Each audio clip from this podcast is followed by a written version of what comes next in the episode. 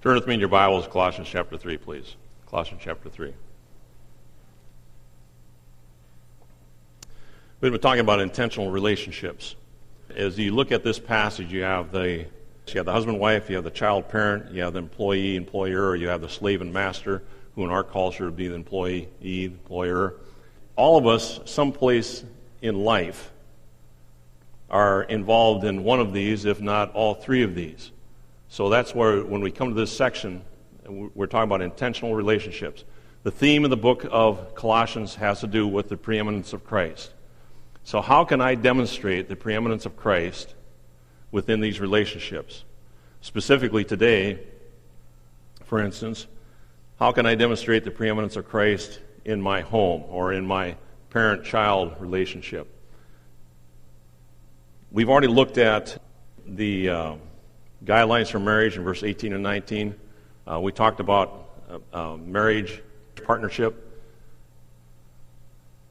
which is 100% and 100%. There's no, there's no 50 uh, 50. You're all in. Uh, and we've also looked at marriage, marriage is a responsibility. We have the wife submit, the husband love. The wife's submission isn't conditioned upon the husband's love, and the wife's the husband's love is not conditioned on the wife's submitment. This is this is this is what's to happen. Sometimes you get the confused and saying, "Well, a wife is supposed to submit, so therefore the husband was supposed to be the leader." Well, that's true, but her submission submission is combined with his love. It's about a lot easier for a wife to submit if she knows that her, her husband loves her uh, unconditionally. So marriage is a partnership, and marriage is a responsibility. Now, let me, let me put a disclaimer across this message. Uh, this, is a, this is not a difficult topic to preach about because it, I'm, I am drawing it out of the text. But in some respects, in preaching about this, I don't want to come across as I'm the expert. No, I don't, I don't have a perfect marriage. I have a good marriage. We work on it. Carla has a lot of patience, and I still love her. So we just we work on it. Okay? We're not perfect parents. But you that have parented, you know that it's an investment of time. And you, you need to put forth that. We don't have perfect kids. The point is, I'm not an expert. I'm not perfect in these things. But the things that I'm trying to draw from the scriptures, I, I hopefully are practical as we think through these, even as we think through last week's message and we look, look at today's message about the parent child relationship. Verses 20 and 21, specifically what we're looking at today. This is God's principles for parenting. You ever had this experience? I've had it many times. Of taking your child to the grocery store they're, they're fine at home, happy go lucky, they're doing great in the car, but as soon as you get them in the grocery store, it's like they're the devil. they're screaming and crying. I don't know if it's overstimulation from the food that they see or what, but it's just they've gone absolutely crazy. And you're, you're thinking, what did they do with my child? As soon as you walk out of the grocery store, everything's fine again. It's just like they, they choose that time to act up when they were okay. Well, this, this is a situation. A man in a supermarket was pushing his cart along, and among other things in the cart, he was trying to help out his wife because she wasn't there, was a screaming baby. And as the man proceeded along the aisles, he kept saying very quietly, he said, Keep it calm, George. Be quiet, George. George, be still. Don't yell, George. And a lady who noticed, of course, everybody noticed the screaming baby in the grocery store, watching with admiration, actually walked up and said, uh, You need to be commended for your patience in trying to quiet little George. And he looked at her and said, Lady, I am George.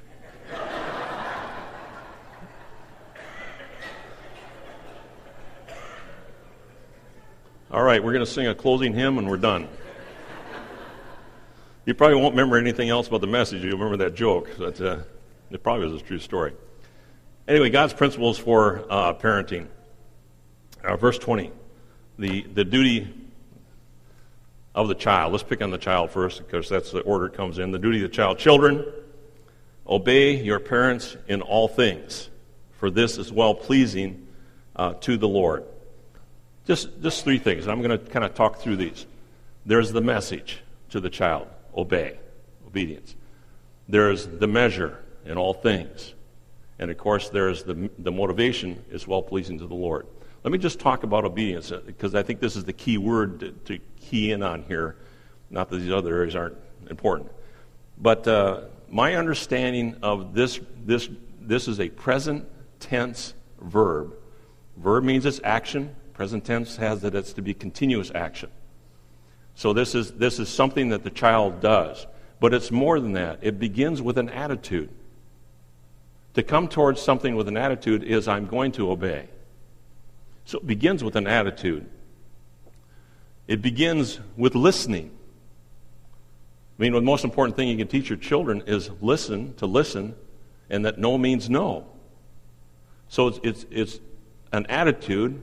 It is with listening, it's auditory, and then it comes and proceeds to that of an action with compliance. It's habitual, it's voluntary, and it must be submissive to the, the coming to their parents. Now, the measure is all things. Obviously, a child is not to, dis- not to obey their parents if their parents' command or instruction is to in disobedience to Scripture. If it violates Scripture, the child has to make a choice. But in doing so, they can still do respectfully as they talk to their parents and hope the parents respond properly. And then, then of course, the uh, motivation is because it's well pleasing to the Lord to satisfy, to please Him, to be unselfish because it's pleasing to the Lord, to willingly seek to please someone else, to live in the bigger picture of life, not just for the moment. In all things, well pleasing to the Lord. We, and we have the same problem as adults or as parents, we live in the moment. But if you can help them to see the bigger picture, this is well pleasing to the Lord. The bigger picture is beyond what's happening today. Some of you have heard me talk about before the 200 year plan. The 200 year plan, well, first of all, I'm not going to live 200 years. So why should I have a 200 year plan? The idea is the things that I do today are going to impact the next 200 years. Or how are the things I'm going today, to today impact the next 200 years? That's the bigger picture. Not just living in the moment, but looking towards how, how the time investment I'm taking in my child's life today, how is that going to impact them for the next 20 years, 30 years, 40 years, 200 years? How is the things that I'm doing at my employment today or in my marriage today going to affect my children, their children, the coworker I have for the next 200 years? Let's, the bigger picture, help our children see the bigger picture, not just living in the moment. It's well pleasing to the Lord, the bigger picture, not just the moment that we live in. Okay, duty of the parent. Duty of the father or parent. Now, uh, fathers, now Paul uses fathers here to show their strategic role. But what do you do about the single family or single parent home. How does that work? This, I believe, the strategic role of the, of the, parent or the father, the Greek word, I believe, allows for the inclusion of mothers, which is consistent with the, the uh, participation of both parents. You have Proverbs 1 8 and also in Proverbs 6.20, where it talks about, and forget not the instructions of your mother. So both, both parents are part of this. That's why I've drawn to this aspect to think the duty of the father, strategic role, but the duty of the parents themselves. If you're a single parent, one of the, by the way, one of the most difficult things to do is to be a single parent. And, and hopefully, if you, if, if you know someone or you identify those that are even in our congregation, maybe a single parent, you, it'd be a great help if you come alongside you don't have to get directly involved in their lives. You don't have to become their parent. But to be able to know that you're there to help if necessary or how you can. Single parent is a difficult thing. Fathers, do not provoke. Provoke means to stir up, it means to poke with a sharp stick, it means to create resentment. If, if I had a, a, a, um, a broomstick, unless I, I, sharpened it to the, the point of a, a sharp as a pencil, and if I had Pastor Phil come up here, and I poked him with that stick, he would, in hard enough, he would say, Well, ouch, you know, don't poke me with that stick. And if I ignored him and I poked him again a little bit harder, he said, Please, don't poke me with that stick.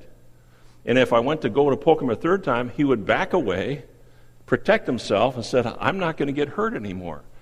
When, when a parent provokes their child, he's poking them with a sharp stick to the point that they actually will shut down and withdraw.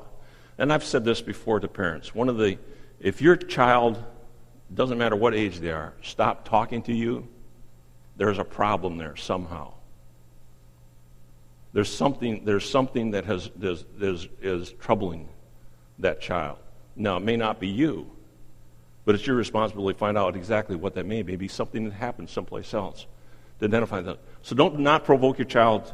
Uh, do not provoke your children. It's your children, lest they become discouraged.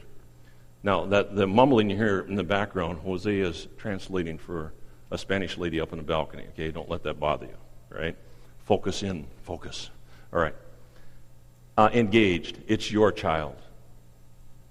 It doesn't mean you can't have impact on somebody else's child, but you, truly, you need to be engaged with your child. And, and encourager, well, the opposite of discourage is to encourage. You can get a lot more with honey than you can with vinegar. That does not mean there is a place for discipline, an exercise of discipline. But rather than picking and identifying every time the child does something wrong, have you ever sat down and identified something they did right? Again, this doesn't matter what age they are. They could be grown and gone out of the home. To, to be an encourager, you, have, you actually never stop being a parent. Even when your child's gone. You may not, they still have choices and decisions they have to make on their own, but at the same time, you're still the parent. And there will be times you just step in and encourage them along the way. Let me share this verse here. This is the this is from the DVB version, Davies Version Bible. All right? Train up a child in the way he should go and walk there yourself once in a while. Train up a child in the way they should go and walk there yourself once in a while. Put your feet in their shoes, not that they would fit, but try to understand how they walk. For instance, here's the child walking through the grocery store. What, what shelves does he see? the bottom two. You're up here, you usually see the top two. Put yourself in their shoes sometimes and you to see what they're living through, what they're going through. To help not just say identify them, but understand why they're doing what they're doing sometimes will help you to encourage them in the proper fashion, the proper way.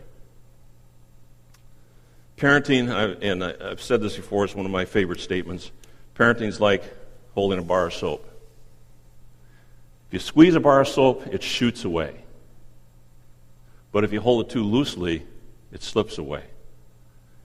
Parenting is not an easy task. It's serious business, but it's not necessarily an easy task. Now, this, what I'm going to share with you next, is not Bible. This is not Bible. This is something I came across years ago. I tweaked it a little bit just to help us think through it. And, th- and, and here's the thing if you're a grandparent, sometimes grandparents think, I'm done. I did my job. I'm walking away. But the, you need to understand, as, an, as a grandparent, you can have an incredible impact still on children or teens in the church, let alone your own grandchildren. And to help you do that is, I think, to understand the stages of a child parent relationship. You can still, even as a grandparent, you can still have that impact. You have no idea who's looking at you or watching you. So, these stages that, that I want to share with you, this is not Bible. The child, ages 1 to 7, this is time of control. These, this is the, the time to teach timeless truths. Why can a, why can a, a family live in another country when their child is going from one to four years old. Move back to the United States, and that child can speak perfect German like a native. Why is that? because we, we refuse to believe that a child can learn. And many times, those, those first six, seven years may be the most important years to ingrain and implant in them the true, the timeless truths of the Scripture. Again, grandparents, or you're teaching a Sunday school class, you're involved in the nursery. This is, this is, this is, this is prime time in 1 to 7.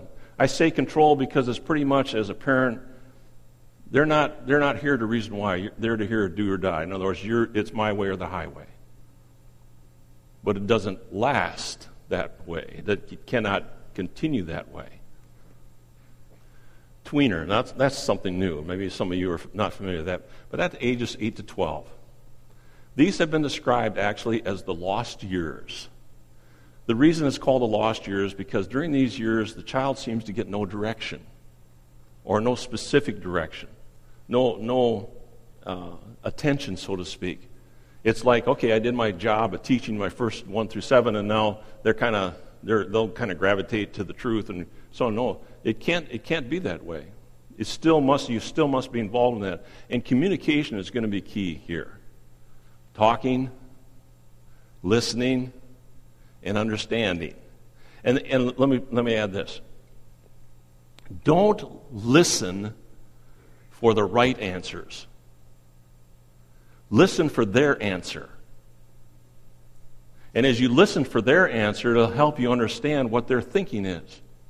Then you can follow up with instruction. As you communicate, ask questions. Remember, questions prick the conscience.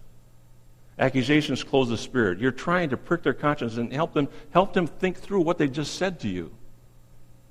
And why they said, what, where did they learn that? Probably from their peers. Or maybe they're over to one of their buddies' homes. So listen, listen to this. this. This is a great time of communication. The next stage is, of course, the teen. This is 13 to 18. You could say 19, but it seems to be a fuzzy in there. This is time for counsel. Communication should still, should still be going on. They're facing peer pressure if they haven't already. They're facing acceptance. There, there may,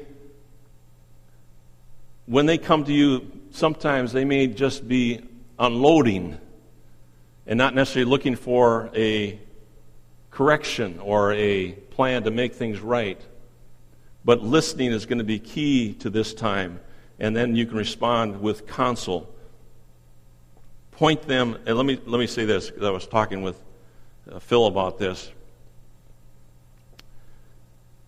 During this counsel, this is going to be key for you. Whether you're, again, at what level you're interacting with this child, whether it's your child or somebody else's child, point them to Scripture. What does the Bible say? Let's, let's sit down and you and I, we're going to pray about this together. What does the Bible say? What does the Scripture say? Point them to the Scripture. Help them to find, counsel them to find their answers in Scripture, in the truth, the timeless truth that you already taught them in, in ages 1 to 7. Counsel them. Point them to Scripture. Then you have the young adult. This is 19 to 24. This is the time of application.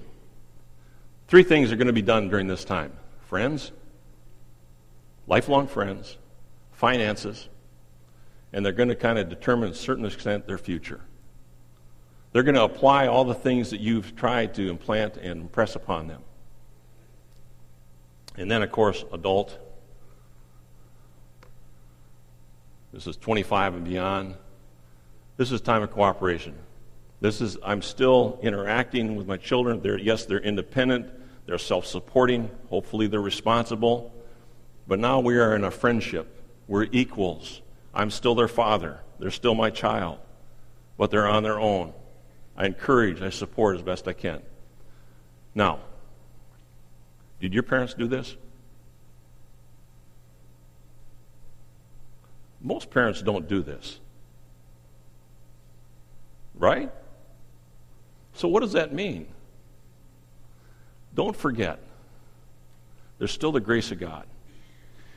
let me tell you this you can do all the wrong things, and your kid will still turn out right. Why is that? It's a grace of God. You can do all the right things, and your kid will turn out wrong.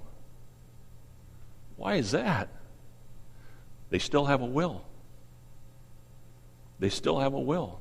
Don't let the outcome negate your responsibility. And let me say again, you have no idea the kind of impact that you can have around the children that are around you, even if they're not yours. The impact that you can have. Don't neglect that responsibility. I have two sisters. I have four sisters in all, but two of my sisters, they made some rough choices. They made some bad choices, and it, affected their future. And uh, one time I sat down with my dad, being a know it all at the time. I said to my dad, I said, uh, How come, I named my sisters, how come they turned out so rough? I mean, we both had the same parents, both brought us up the same way. And he said to me, He said, Ken, two things. Number one, I believe in the sovereignty of God. This would be grace.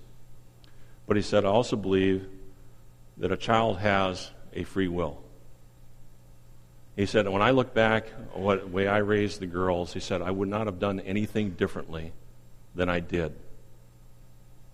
They chose to go that direction. I'm what I'm trying to say to you is don't get yourself on a guilt trip because one of your kids didn't turn out the way you had hoped. We, pray, we have prayed for our children for years.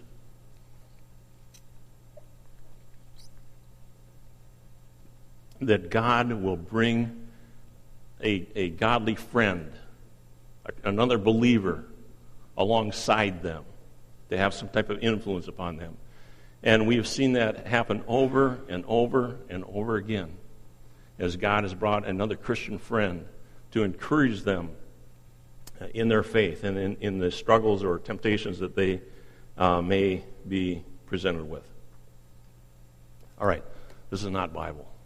I'm just trying to be practical as you think through this responsibility of parenting and the influence that you can have as an adult, even on someone else's children, to understand where they're coming from or where they're at. All right, he says, don't provoke them to wrath. These, uh, how can I create a deep seated resentment in my child? In other words, how can I provoke my child to wrath? This is not an end, an uh, uh, all to end all. This is kind of part of the message where you might get into lists. You say, if I stay by the list, everything will turn all right. There is no list. You can do all seven things correctly or wrongly. There is no list. You need to, you need to covenant your children as a gift from God and work from there. But here, how can I provoke my child to wrath? There may be more things than this. Uh, ignore them. Please, Ignore your child. Don't waste time listening, laughing, or loving. That's the neglectful parent, and there's a lot more of those neglectful parents in the world than you believe that, than you would believe. Just don't don't give don't waste your time listening, laughing, or loving. Indulge them. There's no accountability. Give them everything they want and give it to them now. If they ask it, you take I don't care if it's your last dollar, they're going to get it. Indulge them. No accountability. Give them everything they want. Give it to them now. They know that you're going to come through. Again, sometimes the best thing you can say to your child, the most loving thing you can say to your child, is no. Not now. Insult them. Never compliment. Call them names. Expect the worst. But in but insult them. Remember some of the, the nicknames sometimes that children get? And they turned 16 or 17, and you're still calling them Sparky in front of their friends. And they just grit their teeth every time. Well, back off a little bit. Ignore them, indulge them, insult them. Never compliment, call them names, expect the worst. Intimidate them. Never forget a wrong. Repeat it often. Of course, discipline and anger. You're going to demonstrate to this child that you're in charge no matter what. Intimidate them. I heard a story. A youth pastor was came to the church and getting to know the parents, and uh, he was over at one of the parents' home homes, and the and the parent in front of the child proceeded to tell the youth pastor about something that his son had done five years ago.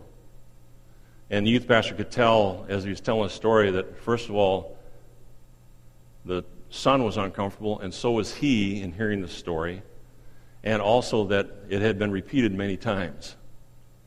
And uh, the phone rang, and so the father had to leave the room. And as he left, under his breath, the son said, He makes me sick. He had been poked so many times with that sharp stick that he came to the point he resented his father. He was discouraged intimidate them, insult them, indulge them, ignore them.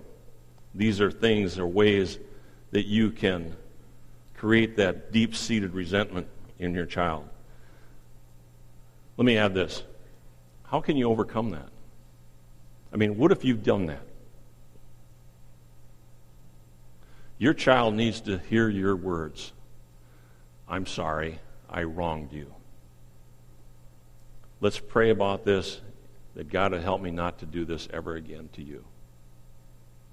They need to know that you make mistakes. And you know how you treat people, how you treat your children, and you wonder why they treat people the way you treat people? It's because they're watching you. They're watching your model as you're modeling for them, whether you think, think so or not. Let me end, end with this. How to parent on purpose. Accept my child as a sacred trust from God. It's a stewardship, it's a privilege. It's not a right, it's not an entitlement. Psalm chapter 127, verse 3 through 5. Behold, children are a heritage from the Lord. I have a heritage, I have children, but that heritage, you know where that's from? That's from the Lord. Not my heritage, it's His heritage He's entrusted me with. To accept my child as a sacred trust from God. I still remember when Kathy was born, our oldest. Carla and I are both youngest in our families. If you know anything about youngest in their families, they're entertainers and they're very selfish. Because we always, you know, we always got we got away with stuff that our old elders never got away with. So here we are we're married, you have these two very selfish people married to each other. And again, set by the grace of God, intervention to help us to grow up and mature in our faith and grow up and mature up as people. But I still remember when I held Kathy in my, in my hands the very first time, it just was overwhelming to me the incredible responsibility that I had. And, and I probably grew up 10 years just in that one moment. Listen, this is a, it's an incredible responsibility. It's a heritage of the Lord, and we need to accept it as such. Secondly, partner with God in training my child to love Him and to be a leader for right. This is a great passage, Genesis 18, verse 19. Uh, God had appeared to Abraham. Abraham had entertained him as well as two other angels. And God was debating whether to tell Abraham about what he was going to do to Sodom and Gomorrah, that he was going to judge them. And he decides, you know what? I can trust him. In Genesis chapter 18, verse 19 says, this is a tribute to, to Abraham's faithfulness. For I have known him in order that he may commend his children and his household after him, that they keep the way of the Lord to be righteous and just. He says, I know you, Abraham. I know where you're going. I know that you will train your children to be righteous and just. That we would partner with God in training my child to love Him and to be a leader for right. I've, I've told you this before. We, I, I, remember, we had the two boys, uh, they're a couple years or less than a year apart. I remember uh, the pastor's mother saw us at church, and she walked up and says, Two little preachers. Praise God, you got two little preachers. It just kind of struck me because I didn't think it that way. This is what I thought God's going to have to make them preachers. Maybe they're going to be two little farmers. Maybe they're going to be two little bookmakers. Maybe they're going to be two little engineers. Is, isn't that just as important?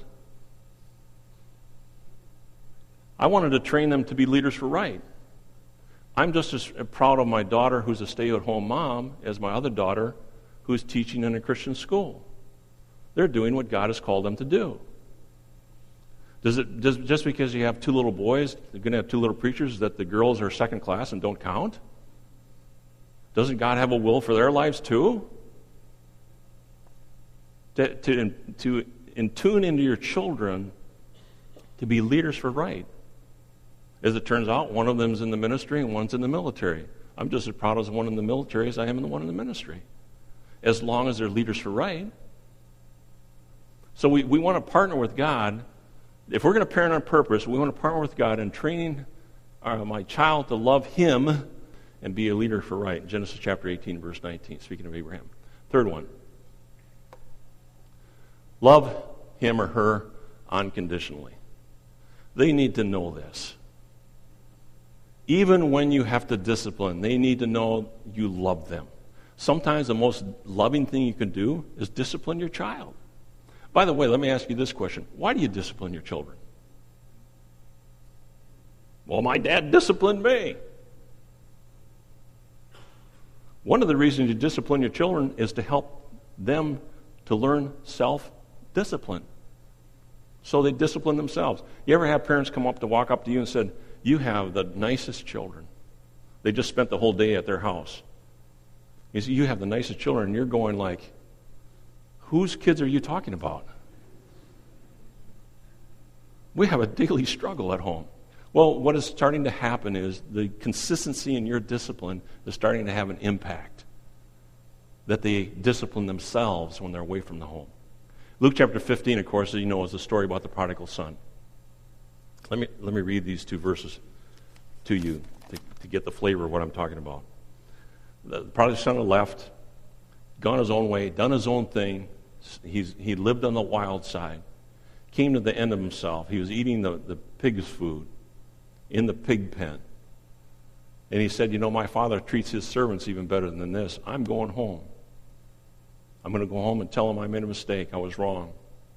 He had his inheritance, spent it all. So he's going home, and he arose. He came to his father. Well, when he was still a great way off, his father saw him and had compassion on him. Now, this is key. The son is coming. He sees him a far way off. He doesn't know why the son is coming. He doesn't know what the son's going to say. But he still loved him.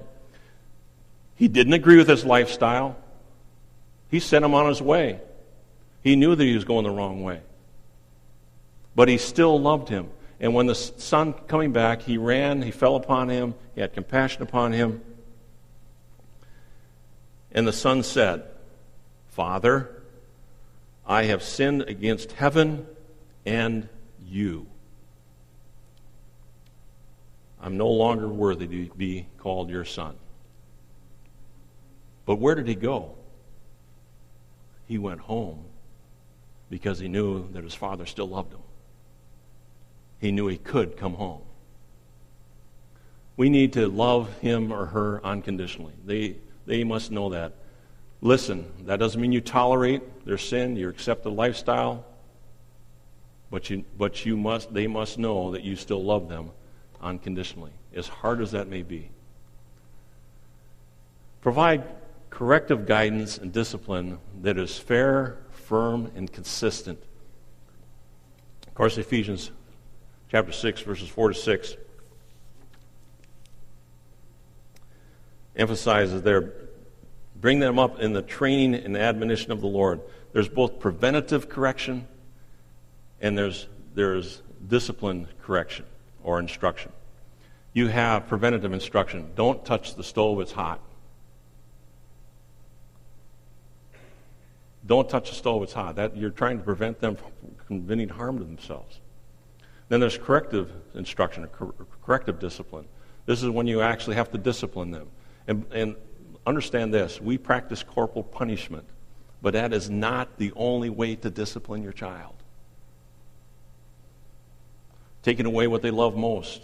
In this day and age, it might be their iPad. You're doing it for a reason, you're doing it for a purpose. Help them understand self control, self discipline. I still remember, uh, and I told this story before, my son uh, called me and said he was having trouble with his son. He just, it didn't matter how much they spanked him or how hard they spanked him, he just, he just wouldn't behave. He'd go back and do the same thing.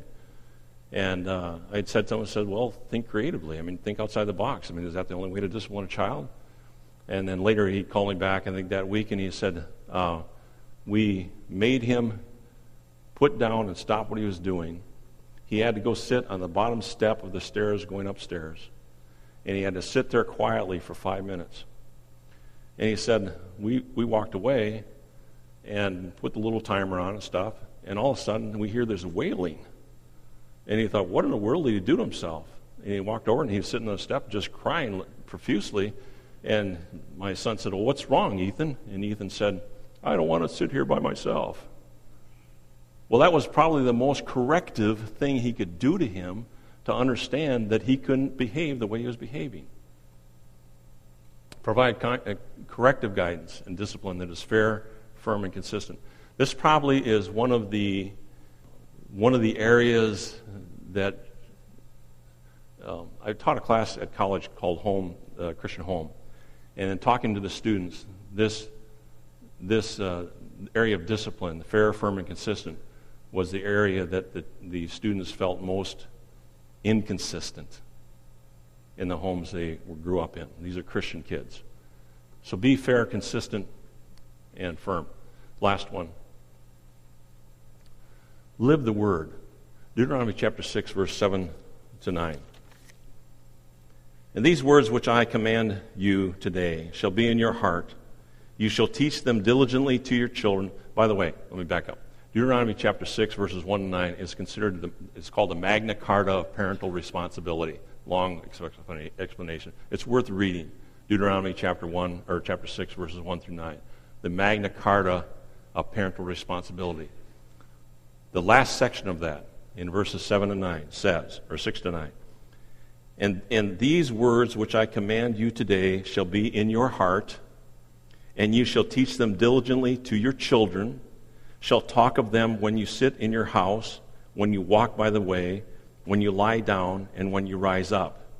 You shall bind them as a sign on your hand, and it shall be as frontlets between your eyes. You shall write them in the doorposts of your house and on your gates. Live the word. We, if we're, we need to be role models for our children. Have you, you've heard the, the expression, more is caught than taught. That's parenting. It doesn't matter, again, whether the, these are your children you're parenting, whether you're involved in some way with young adults or teens.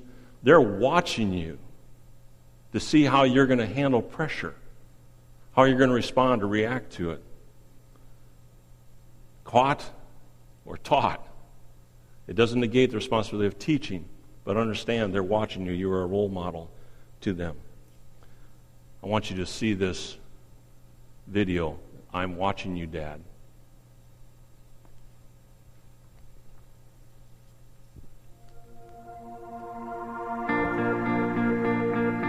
Dad, you don't know it right now, but I'm watching you. Watching the things you do. I'm watching the way you treat people. The way you treat me and my mom and my sister. The way you live your life is having a big impact on me. When it's time for me to choose a career and provide for my family, Your work ethic will be on my mind. The time you spend with me, even doing simple things, will give me a sense of security. There will be times in my life where I struggle with integrity, and I may be not sure what to do. But I will recall how you stood up for what was right, even if you could have looked the other way. Many of the choices you are making, I will also make. Please don't be afraid to show me your failures, to show me your mistakes.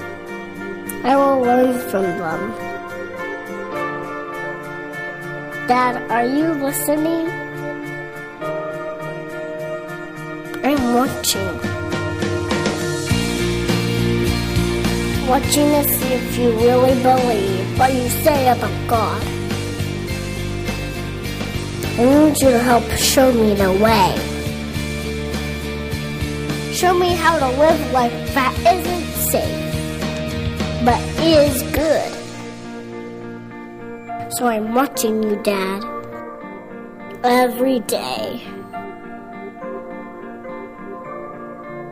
You're teaching me how to live, whether you know it or not.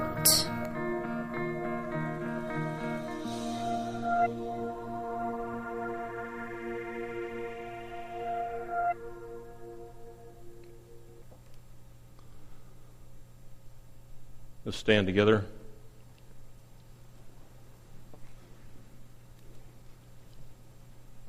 I'm just going to close in prayer and then uh, we'll, we'll, sing a closing hymn. But I just want to encourage you. Uh, you may not have children at home, but if you have grandchildren, or if you're interacting with children, maybe you're a, a little league coach. You maybe have some young adults that you work with, and they know that you're a Christian. You can make, I'm just telling you, you have no idea what kind of impact you can make if you take your responsibility seriously and those you are around, even other parents, to encourage them in their faith and in their walk with the Lord. Father, we pray as we come before you, we pray, Lord, for your, your wisdom. You've said if we ask for it, that you'd give it to us. We pray, Lord, that you would help us do better than we know how.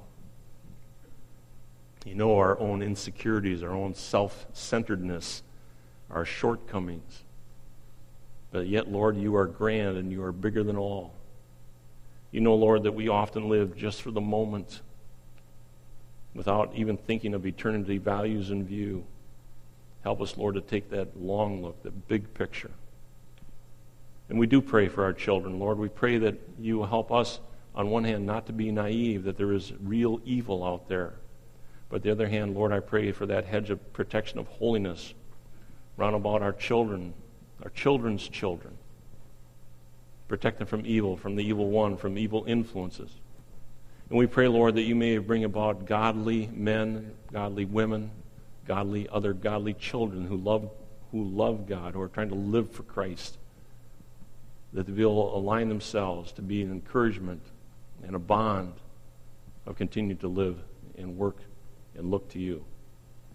We pray, Lord, as we go forth this week, that it, you will direct us specifically, even as we're challenged, that we may live and focus upon you as we impact those in and around us for Christ. In Jesus' name we pray.